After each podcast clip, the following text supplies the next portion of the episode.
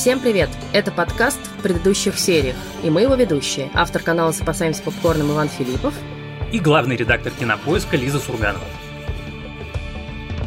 И сегодня мы обсуждаем новый сериал платформы Netflix, который называется Sweet Tooth «Мальчик с оленями рогами». Его неожиданно, на мой взгляд, перевели, потому что sweet tooth – это вполне себе обычное английское слово, означает сладкоежка, но я почему-то всюду, где его встретил, всюду видел непереведенное первое слово. Ну, может, потому что они как бы как имя его используют там. Все его персонажи другие называют, но я не знаю, я не смотрела в русском переводе на Netflix, как, собственно, это там звучит или в субтитрах. В общем, это не так важно. Наверное, мальчик с оленями рогами в каком-то смысле продает сериал лучше, особенно русскоязычная аудитория, которая, может быть, не очень хорошо знакома с э, оригинальным комиксом. Собственно, важно сразу сказать, что сериал основан на комиксе издательства DC, который тоже называется Sweet Tooth, и который начал выходить в 2009 году. Ну, точнее, под разделе издательства DC э, Vertigo. И комикс этот довольно мрачный, такой пост апокалиптичный, темный, вот, а сериал получился совсем другим, и мы сегодня про это поговорим. Ну и важно сказать, что мы сегодня сериал будем обсуждать со всеми спойлерами, поэтому если вы его еще не посмотрели, лучше идите сначала посмотрите. А я скажу свое дежурное напоминание, что этот сериал относится к категории, в которой спойлеры могут попортить удовольствие, поэтому не пренебрегайте нашей рекомендацией. Итак, «Сладкоежка» или «Мальчик с оленями рогами» удивительно, к сожалению, актуальный и, я бы сказал, релевантный сегодняшнему дню сериал, потому что действие начинается со смертельной пандемии, что появляется вирус, вы помните, который выкашивает быстро половину человечества. И я хочу сказать, что меня прям отдельно восхитила сцена в финальной серии, когда они показывают, собственно, с чего начался фактически вирус. Там нигде не говорится, словами никто не проговаривает, что да, вот именно эти два чувака стали первыми распространителями, но поскольку поскольку эта сцена есть, и она, ну, как бы значимая, то я думаю, что все-таки предполагается, что, типа, два уборщика, нулевые пациенты. Мне кажется, ты не прав, потому что я тоже сначала так подумала, а потом мы видим, что вбегает, собственно, Джепард в больницу, да, со своей беременной женой, и там уже все на карантине, там уже люди с ружьями стоят, и, ну, выглядит как будто уже как бы пандемия везде распространилась. Нет, вот это было объяснение. Пандемия распространилась только в этом городе, а кто-то вытащил ее наружу. Я предполагаю, что все-таки имеется в виду эти уборщики, потому что предполагалось, что они все в масках, защите, и никто ничего не будет снимать, и поэтому их выпустили из города. И они с собой эту хрень утащили. Ну, в общем, как обычно, антимайсочники, антипрививочники устроили апокалипсис. Ну, короче, для меня не до конца понятен момент. Я скорее его считала как то, что пандемия уже распространяется, но э, это просто протокол безответственного чувака, который как бы считает, что все ок. Ну да. Ну и типа просто вот как бы люди как не надо себя вести. Ну да, это на самом деле, кстати, в каком-то смысле это делает э, сериал таким немножко нашинским, потому что как раз вчера я читал, что э, две страны, в которых антипрививочные и антибезопасные настроения особенно сильны, это Америка и Россия. Мы в этом смысле такие. Нет, ну в смысле, в Америке привито 50% Но при этом уже. это большие города. А всякие избиратели Трампа отказываются прививаться, и там прям целый биг дил из-за этого. Ладно, мы не будем сейчас ударяться в вопросы прививок и антипрививочников, иначе это нас заведет вообще не туда. Вернемся к сериалу. Я согласна, что он довольно актуальный, хотя, казалось бы, уже, да, мы видели столько сериалов и фильмов на эту тему. И, в общем, идея эта не возникла, еще раз, как я уже говорила, в момент распространения коронавируса. Комикс был написан в 2009 году Джеффом Лемайером, и он, в принципе, просто писал такую постапокалиптическую историю, да, про то, что может быть с человечеством, если случится смертельный вирус, а заодно параллельно начнут появляться дети, гибриды, да, с такими анималистичными чертами, конечностями и так далее, и так далее. И сейчас, конечно, 10 лет спустя эта история приобрела новый оттенок, и интересно, что они начали снимать сериал до пандемии, то есть они пилот записали в 2019 году, году, потом были вынуждены остановить съемки из-за коронавируса, и только осенью 2020 года смогли все доснять. Поэтому я думаю, что, хотя изначально это и не закладывалось в сериал, конечно, все равно наш коронавирусный быт наложил свой отпечаток на то, как в итоге это все показано внутри. Да, абсолютно точно, потому что там есть очень смешные отсылки, их можно заметить, если смотреть внимательно, но самая такая бросающаяся в глаза – это сцена драки в вагоне поезда, помнишь? Поезд везет этот самый раствор антибактериальный для рук и туалетную бумагу. Mm. И они дерутся на фоне этой туалетной бумаги и лосьон для рук антибактериального. Это такой прям жирный намек. Ты знаешь, э, самое интересное, конечно, в этом сериале, э, я когда готовился, читал всякие рецензии, читал рецензию э, в Guardian, и там автор очень, мне кажется, точно написал. Это либо лучший сериал на свете, либо худший сериал на свете. Говорит, я пока не разобрался. И в каком-то смысле это на самом деле очень похоже на правду, потому как мы с тобой же сами до подкаста обсуждали, что тебе же он очень активно не нравился, весь такой из себя праздничный и паточный, а я тебя переубеждал. И мне кажется, имеет смысл про это поговорить, потому что ты права. Я тоже уже посмотрел картинки комикса, я про комикс ничего не знал. И комикс, конечно, гораздо ближе мне, э, такому взрослому зрителю и, наверное, взрослому читателю. Я бы с большим удовольствием, конечно, такой сериал посмотрел.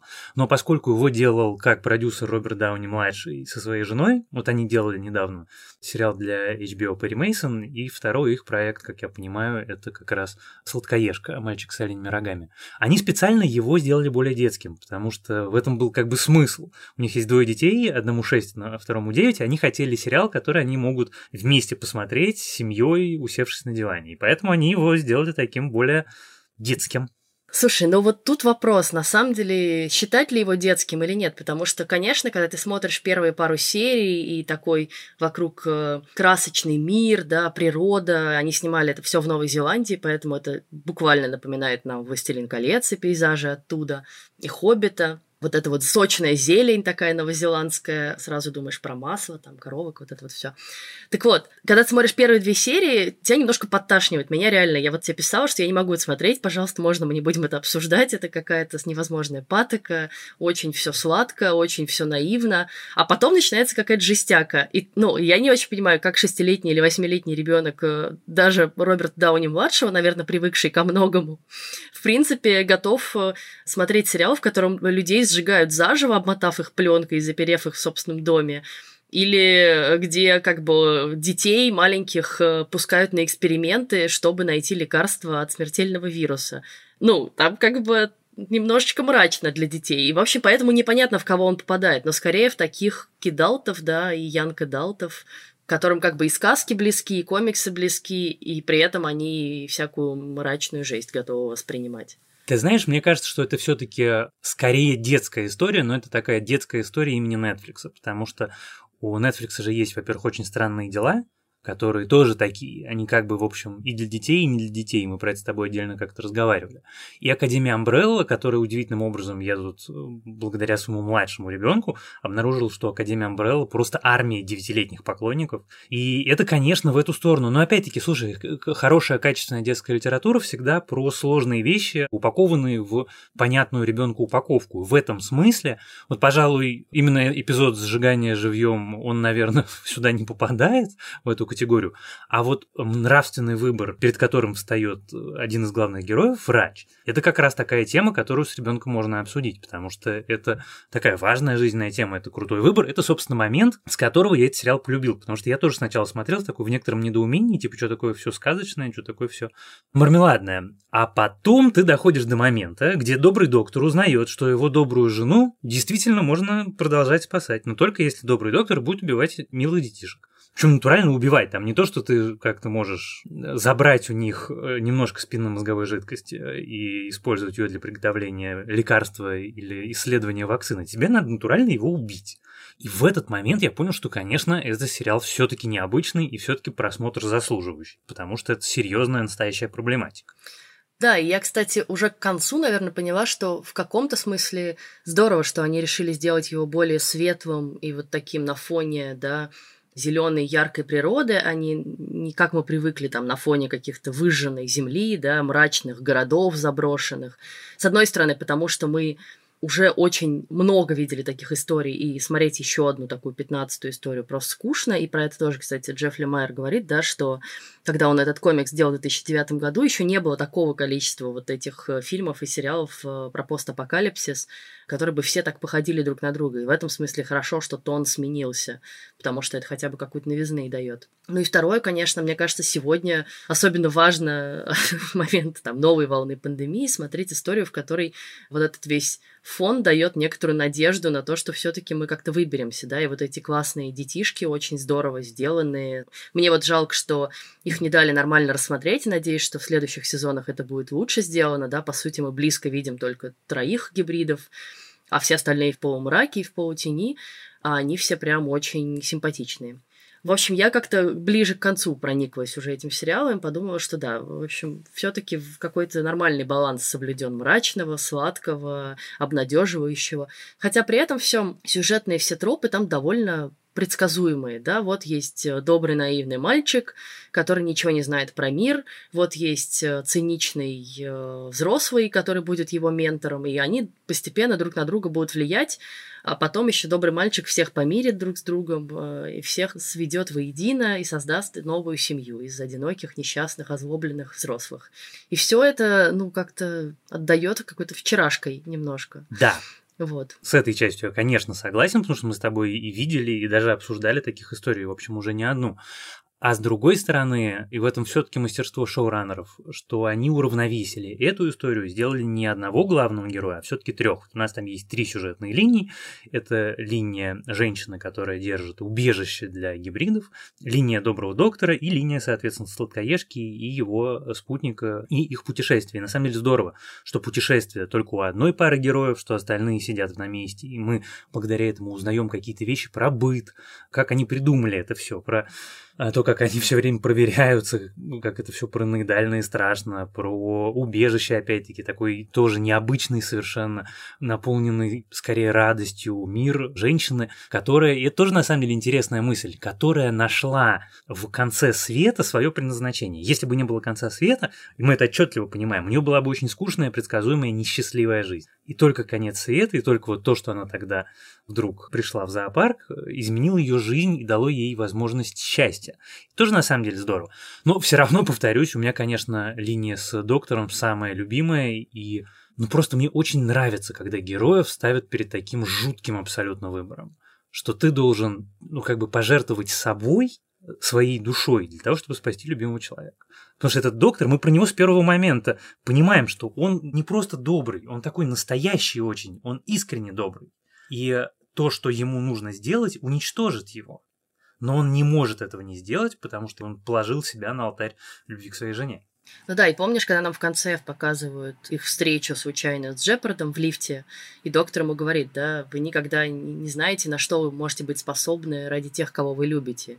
И понятно, что это такая как бы закладка, и понятно, что это потом вот как бы разворачивается в его историю, и на что он способен ради э, любимого человека. Но меня немножко поразила тут скорее позиция жены, потому что у доктора мы видим душевные метания, а она такая вся добрая, милая, из себя домохозяйка, у нее вообще нет колебаний. Она как бы сразу ему говорит, чувак, тебе надо это сделать, и вообще не раздумывай, да, Мне, меня надо спасти. И это немножко странно, потому что обычно, ну, как бы хороший человек, даже понимающий, что его жизнь стоит на кону, он как бы все-таки колеблется, когда он понимает, что ради спасения его э, любимого надо кого-то убить, тем более убить кого-то невинного, совершенно не заслуживающего этого а у нее как будто вообще этого нет. И вот это меня удивило. Я тоже об этом споткнулся, пошел гуглить. Я хотел посмотреть, может быть, кто-то тоже обратил на это внимание, есть какой-то Reddit, но когда я искал, никаких объяснений этому не было. У меня есть несколько теорий, можем их обсудить. Первое. Когда хороший человек жертвует собой ради плохого человека, то его жертва выглядит для зрителя более значимой. Потому что зритель понимает, что человек не заслуживает, но при этом, ну, как бы это делает историю более насыщенной, более многослойной, более объемной. Это одно объяснение может быть. Второе объяснение может быть, что мы не знаем, как она поведет себя, когда она познакомится с этими гибридами. Потому что она нигде не в одном месте с ними. У нас нет ни одной сцены на весь первый сезон, в котором его жена, даже не то, что она, ну, как бы разговаривает, где она просто их видит. Поэтому это некая абстракция. Это второй шанс. Третий шанс – это просто, что ее во втором сезоне убьют, и чтобы мы к ней особенно сильно не привязывались, она показана таким немножко бесчувственным героем, которого нам будет не очень жалко. Ну, в общем, да, пока она скорее подбешивает. Ну, слушай, подбешивают в этом, на самом деле, сериале многие. Меня, например, довольно сильно подбешивал в начале мальчик. Пока, опять-таки, я для себя не понял, что мальчика сделали аутентичным. Вот этот мальчик, который абсолютно, ну, как бы был лишен какой бы то ни было социализации, он не знает, как общаться с другими людьми, он не знает, как себя вести. У него был всегда только папа и все. И при этом он еще и мальчик, ну, то есть человек как бы эмоционально незрелый. Он ведет себя ровно так, он должен нас бесить. Просто мы должны как бы понимать, что он нас бесит не потому, что он плохой, а потому что просто, ну, он еще ребенок. Вообще у меня очень много вопросов именно к первой серии и к его отцу, потому что как бы с одной стороны, вот тебе интересно погрузиться в быт людей, которые на 10 лет убежали в лес и живут в лесу. С другой стороны, ты начинаешь задаваться вопросами. Окей, у них там куры, гуси, утки какие-то, они откуда их взяли? Как бы мы этого не видим, да, когда он идет нагруженный какой-то поклажей и младенцем в этот парк Йеллоустоун. И это такой один вопрос. Второй вопрос у меня был дурацкий, может быть, но как бы как мать ребенка я знаю, что дети очень быстро вырастают из одежды, и тебе нужно очень много одежды. А за 10 лет тебе нужно очень много одежды. Откуда такое количество детской одежды? Ну, это ладно, это как бы мои мелкие придирки. Нет, ну это очень Но... резонные придирки, просто как обычно в этот момент, ну, как бы хочется сказать, что если у нас есть мальчик с оленьими рогами, то теоретически мы можем пренебрегать. Да, да, то одежда сама вырастает на огороде, я поняла. Как бы и курицы там такие вылупляются сами из яиц. Но к отцу у меня, правда, много вопросов, потому что, с одной стороны, он сделал все, чтобы своего сына или приемного сына уберечь, как бы подготовить к жизни, а с другой стороны, он реально не сделал ничего, чтобы подготовить его к самостоятельной жизни, да, он довольно стремительно умирает, и в целом это можно было бы предположить.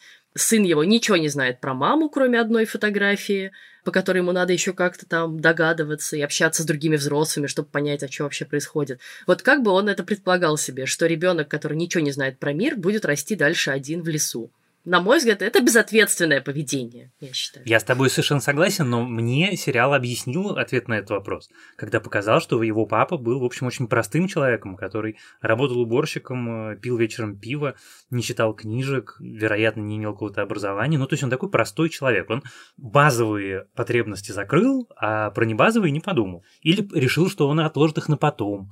Он же не предполагал умирать, поэтому, наверное, какие-то вещи он мог просто отложить на ну, потом. Ну, блин, с одной стороны, ты не предполагаешь умирать, с другой стороны, вы живете вдвоем в лесу. Все, что угодно с тобой может произойти. К этому моменту твой, как бы, ребенок должен быть готов каким-то образом. Он прям должен быть натаскан. А у него ребенок умеет стрелять из рогатки, и все.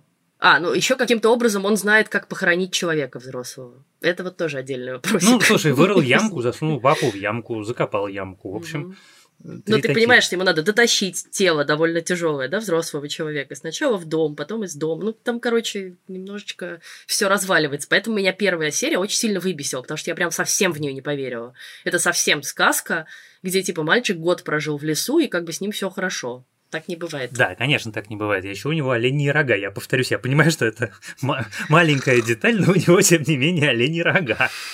И очень смешные ушки. Ушки ну, как раз про то, что он олень, очень... вот это все классно объясняется, что он там видит в темноте, да, слышит, чувствует острее. Вот это классная история, понятная. Я, в это я готова поверить. Как у него но глаза светятся. Это очень... обалденно просто, как они это придумали, что у него глаза светятся. Это прямо такая сцена. Классно. Ты знаешь, мне очень интересно вот про что подумать. То, что ты говоришь про пилот, абсолютно резонно. Я испытывал те же самые мысли, и это странно, потому что сам Netflix на всех своих этих конференциях и всех интервью, все руководители платформы говорят, человек принимает решение о том, смотреть или не смотреть в первые несколько минут сериала. И раз за разом я наталкиваюсь на сериалы, очень часто это сериалы Netflix, у которых неудачные пилоты, у которых пилот не дает тебе... Ну, как бы, что такое удачный пилот? Вот мы с тобой потом поговорим про Локи. Вот, например, у Локи абсолютно эталонный пилот. Потому что ты все понимаешь про героя, ты все понимаешь про проблему, ты, ты, значит, понимаешь, что тебе продают. Пилот должен давать полное представление не только о том, что как бы происходит, о правилах игры, но и о том, какого типа историю ты увидишь. А здесь какого типа историю ты увидишь, ты узнаешь только на третьей серии. Ну, то есть, на самом деле, если бы я себе не придумал правила, я всегда смотрю, если я начинаю смотреть сериал, я смотрю 5 серий. Если за 5 серий ничего радикального не произошло, ну, значит, дальше уже, в общем, смотреть бессмысленно. Если бы я не досмотрел до третьей серии, фиг бы мы с тобой обсуждали сегодня эту сладкоежку. И это, конечно, немножко удивительно. Ну ладно, мы с тобой вообще не поговорили про одну линию, а мне она как раз очень понравилась. Это линия девочки-медведя, да, которая ненавидит всех взрослых. И с одной стороны, это тоже как бы знакомая тебе история, и в этом чувствуется такая Ария Старк в ней вдруг просыпается, когда она там мочит этих наемников. Но это тоже ужасно драматичная история. Мне прям ее ужасно жалко, да. То есть маленькая девочка, приемная в семье, знающая, что она приемная дочка, которая лишается в один момент и родителей, и младшей сестры. И, кстати, я как-то заранее догадалась, что вот младшая сестра будет вот эта смешная девочка с поросячьим пятачком. Хотя у меня была еще одна версия, что это может быть дочка Джепарда когда было непонятно, мальчик у него или девочка. Так вот, э, у этой девочки ужасно драматичная судьба. Во-первых, она тоже росла одна и долгое время, видимо, провела одна. Я так понимаю, что когда родители погибли, ей было типа лет пять, да, дальше она вообще непонятно с кем была, и да, пока не встретила, собственно, вот эту свою подружку Тигра, с которой они вместе и построили эту звериную армию. И как круто сделана эта армия, да, и как круто придумано, что они живут в парке аттракционов и на самом деле в таком вечном детстве существуют. Все время играют в игры, но иногда выходят на опасные миссии во внешний мир да, и едят конфеты. И очень смешной момент, когда они все подносят какие-то дары Гасу, и чувак говорит... Любишь сладкое? Мой папа говорил, что от сиропа у меня зубы сгниют. Оно того стоит. И такие зубы у него просто абсолютно все гнилые. вот. И как на нее действует э, предательство, да, и вот этот распад ее семьи, которую она сама себе собрала, и то, что она вынуждена снова куда-то бежать и снова быть одна. Вот для меня была очень интересная эта линия, конечно. Ты знаешь, э, я вот понял, что мне, наверное, кажется важным на примере этого сериала можно увидеть довольно отчетливо, как мне кажется, одну из вещей, которую, опять-таки, Netflix регулярно ретранслирует, но, правда, это уже такого не, не для зрителей, а для продюсеров, э, сценаристов и индустрий, что у Netflix, у любого сериала, который они покупают или который они производят, самое важное – это герои и персонажи. Это на самом деле, кстати, страшно интересная вещь. Я об этом спотыкаюсь регулярно, потому что я читаю и сценарии, которые пишут русские авторы, и сценарии, которые пишут иностранные авторы, и в русских сценариях так, чтобы у тебя в начале было описание героев, это очень редко. Это просто один из тысячи так делает. Любой американский сценарий, любая американская заявка начинается с подробнейшего описания героев, их чувств, их мыслей, их внутренних конфликтов, их арок, всего на свете. И вот если ты думаешь про сериал «Мальчик с оленями рогами», то это дело девочка, про которую ты только что рассказала, доктор, а, девушка, которая держит убежище, Джеб. Про всех их ты можешь ответить на вопрос, что это за люди, какие у них конфликты, какой у них бэкграунд, почему они думают и действуют именно так, как они думают и действуют. И даже тигра, которая противница девочки-медведя, и про нее ты тоже понимаешь, это тоже не примитивный персонаж. Собственно, вот эти вот моменты, когда конфликт, какая-то проблематика, которую поднимает сериал, сложнее, чем что-то примитивное. Когда герои объемнее, это то, что, в общем, отличает хороший сериал от плохого. И в этом смысле, мне кажется, все-таки при всех его недостатках «Сладкоежка» сериал хороший. Там еще интересная мысль, про которую хочется поговорить, которая все время звучит э, рефреном да, в сериале, ну и особенно ярко в исполнении, собственно, Медведя, что это взрослые. Взрослые загубили этот мир, да, и Земля решила очиститься и тем самым вот как бы отправила этот вирус. Мы потом понимаем, что это не совсем так, да, что именно взрослые как бы были виновниками и распространения вируса, и они создали гибридов. Но мне кажется, это мысль, про которую ты не можешь не думать все равно, оглядываясь вокруг, когда пандемия действительно накрыла всю планету, ну, как бы, и во многом это вина людей. То есть не во многом, а в первую очередь это вина людей, которые как бы просто себя довольно безответственно вели. Ну и, конечно, взрослых людей, а не детей, потому что проблемы планетарного масштаба, причиной которой стали дети, все-таки пока еще не существуют. Ты знаешь, в смысле пандемии э, есть одна вещь, которая, мне кажется, тоже очень релевантна, и она имеет отношение не непосредственно к болезни, вирусу или там способам предохранения от болезни или вируса, а, как сказать, к образу мышления людей. Злодеи, которые появляются в этом сериале, это люди очень понятного нам образа мышления, которые думают, что если два события произошли одновременно, то значит одно непременно связано и является причиной другого. Это то, почему мы имеем, ну, как бы, те уровни антипрививочных, которые есть, и имеем, на самом деле, просто в принципе распространение в мире и в нашем обществе теории заговора, потому что когда ты выстраиваешь сложный мир, чтобы он умещался в твою маленькую голову, то у тебя пропадают какие-то очень важные нюансы. И ты думаешь, что если одно событие произошло после другого, то значит вирус вызвали детки с чертами животных. И в этом смысле получается, что мальчик с оленями рогами прям такой, он не просто особенным образом релевантный, он на самом деле очень просто полезный, потому что наглядно показывает, как выглядят такие люди, когда земля достается им, и что за общество они потом в ней строят. Да, и там еще, конечно, важная мысль, что это не просто про теории заговора, да, и то, что ты связываешь два события, произошедших параллельно, но и про страх людей, достаточно, на самом деле, интуитивный, перед инаковостью, да, вот такой, существующей многие-многие века. Если как бы ты видишь, что человек или ребенок выглядит не так, как ты привык, да, то первая реакция у большинства людей это его куда-то запереть, убить, покалечить, но как бы максимально от себя оттолкнуть. И, наверное, это такой как бы способ эволюционный, да, выживания. Ну, если так очень примитивно рассуждать, тебе нужно, чтобы сохранялись лучшие виды и очень так э, сурово рассуждать.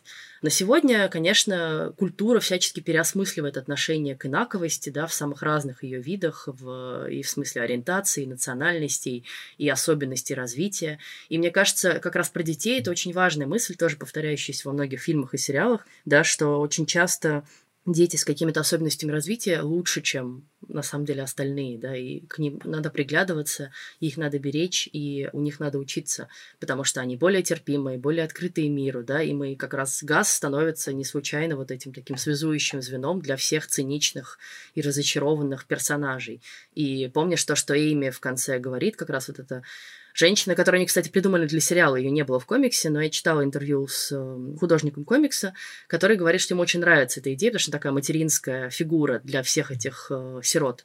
И она говорит по громкой связи этому генералу Эбботу, что эти дети лучше нас, да, мы должны у них учиться, мы должны как бы их беречь, э, их лелеять, и как бы они будут нашим спасением. Они мутанты, они вредители. Природа решила поиздеваться над нами и наделила их ключом к нашему спасению. Вот зачем мы здесь. Нет. Они лучше нас. Лучше, чем я и ты. Они взяли от нас только хорошее. Никаких людских заморочек.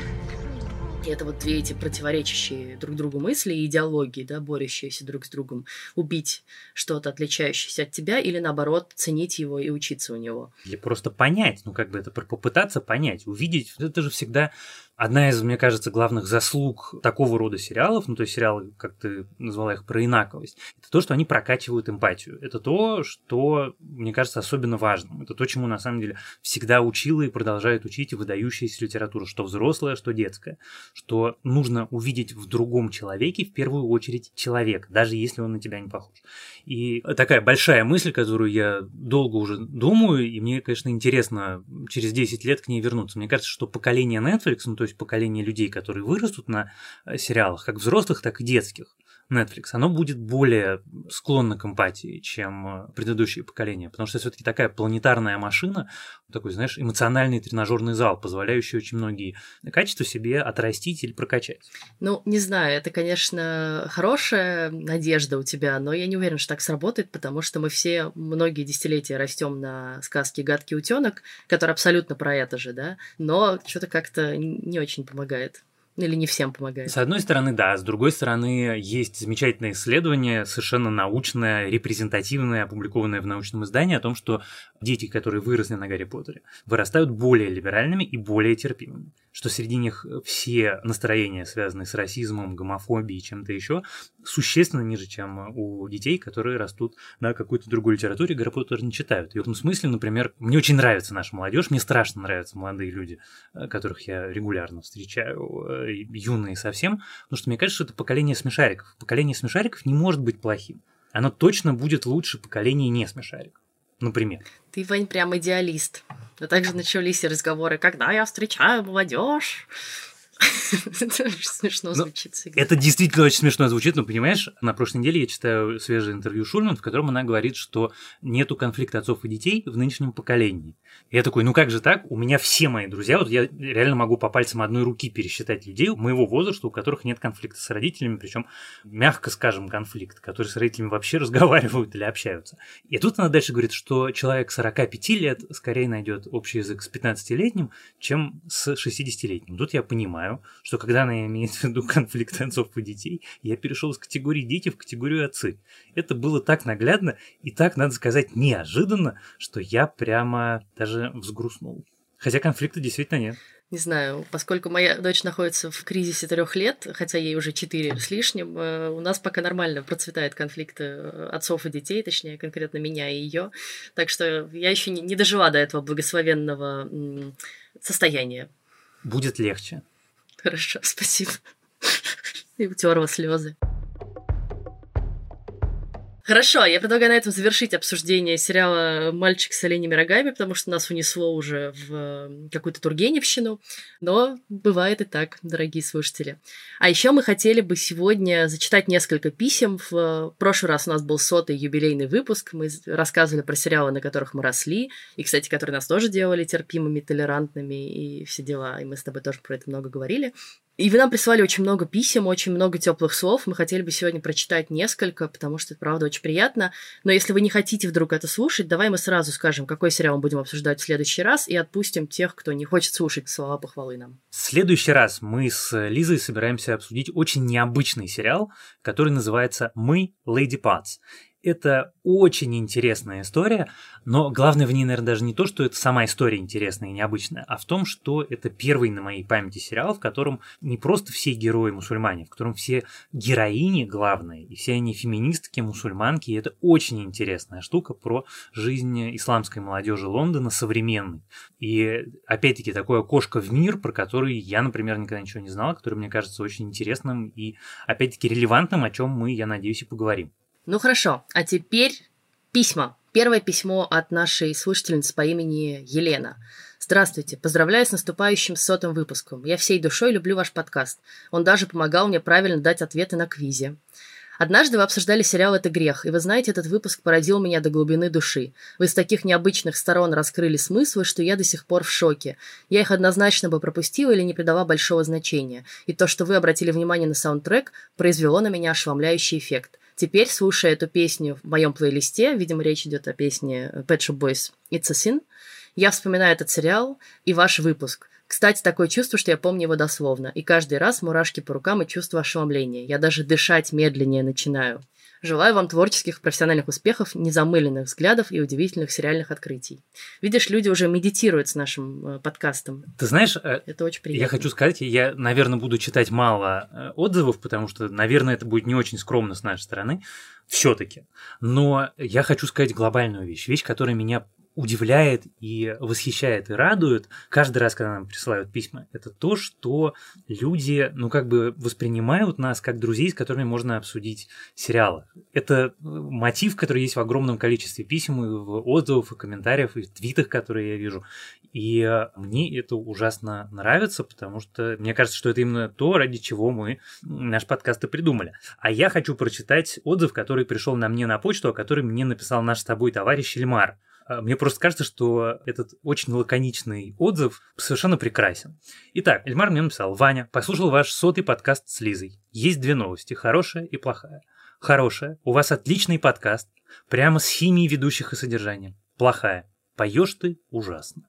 Мне кажется, это очень правильно. Я обещаю, что больше петь в подкасте я не буду. Да, вот как раз про друзей и то, как люди нас воспринимают, очень трогательно написала слушательница по имени Таня. Она говорит, в выпуске про друзей вы говорили, что зритель всегда ощущает себя седьмым другом, и в этом кайф.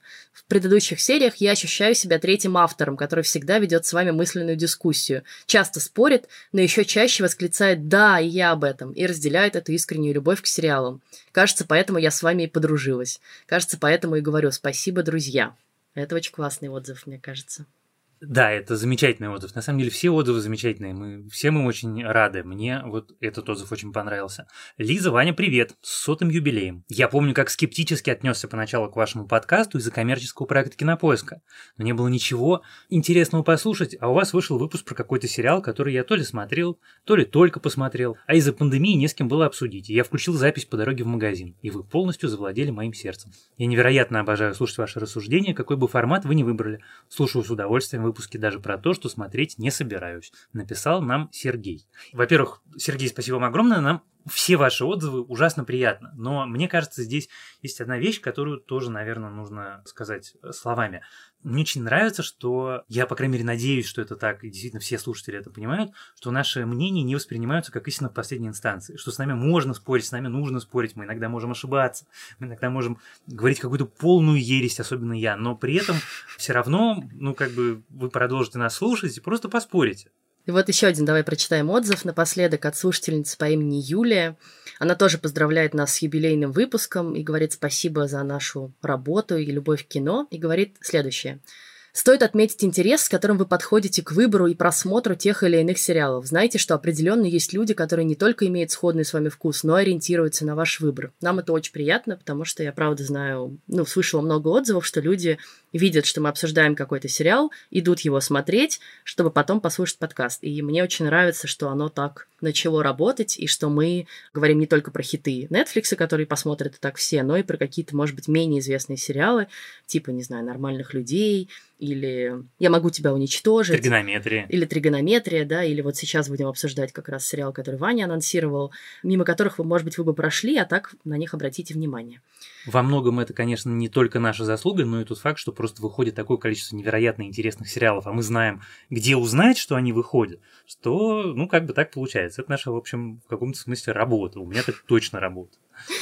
Да, вот Юля еще пишет, не всегда получается слушать вас регулярно, скорость в просмотре у вас феноменальная, но особенно здорово получается, когда ты замечаешь, что выходит новый выпуск, а ты как раз закончил смотреть Мэйр Зестауна. И таких совпадений предостаточно. Спасибо, что постоянно держите руку на пульсе современного телевидения, а также подходите к обзорам с открытыми сердцами и мыслями. Сил вам и побольше часов сна. И тут я заплакала. И тут я заплакал. Да, мы прочитали не все письма, их было очень много. Спасибо вам большое. Нам ужасно приятно это все читать. Нам ужасно приятно работать для вас и записываться иногда даже в выходные. Вот сегодня мы пишемся в субботу утром, когда надо было бы идти гулять и купаться.